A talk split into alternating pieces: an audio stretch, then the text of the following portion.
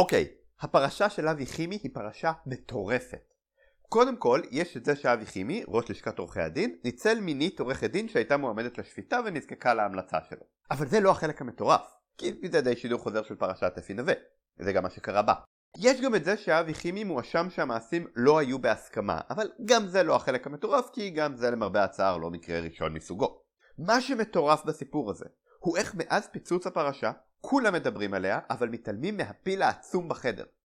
יש הרבה דיבור על העמדות של חימי לגבי הרפורמה במערכת המשפט, כאילו הפרשה הזו מלמדת משהו על מי הצד הטוב ומי הצד הרע בסיפור הזה, או כאילו הפרשה התפוצצה בגלל אינטרסים פוליטיים, אלה כמובן שטויות. אבל הסיפור הזה כן קשור לרפורמה המשפטית מסיבה מהותית. הוא עוסק בכוח של ראש הלשכה בוועדה לבחירת שופטים, והרכב הוועדה הוא אחד הנושאים המרכזיים ברפורמה. אז בואו נזכר איפה היינו לפני שהפרשה התפוצצה. תומכי הרפורמה, להלן הימין, דיברו על כך שלציבור אין אמון בשופטים כי הרכב הוועדה למינוי שופטים בעייתי. ספציפית, שיש בוועדה איזון לקוי בין הפוליטיקאים לבין המשפטנים. מתנגדי הרפורמה, להלן השמאל, הסבירו שההרכב של הוועדה הוא בסדר גמור ועובד שנים רבות בלי בעיה. ואז גילינו ראש לשכה שני ברצף, שני ברצף, שניצל את המעמד שלו כדי לנצל מינית מועמדת לתפקיד שופטת. בעולם נורמלי, כולנו היינו מגיעים בשלב הזה לאותה מסקנה.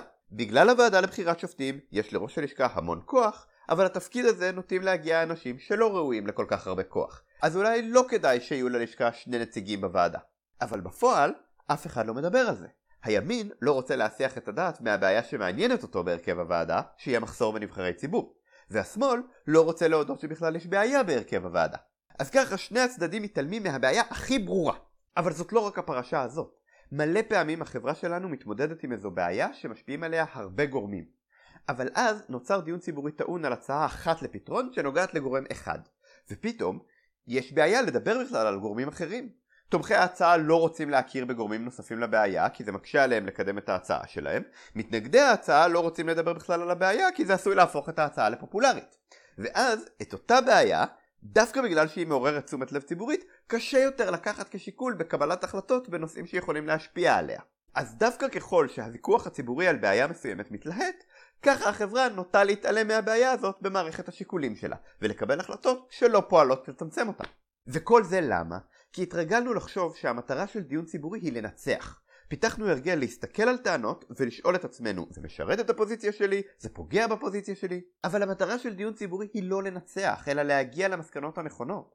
זה דורש מאיתנו להסתכל על העובדות, גם כשהן נוחות לנו וגם כשלא. ואם לא נלמד לעשות את זה, נמשיך רק להחמיר את הבעיות שלנו.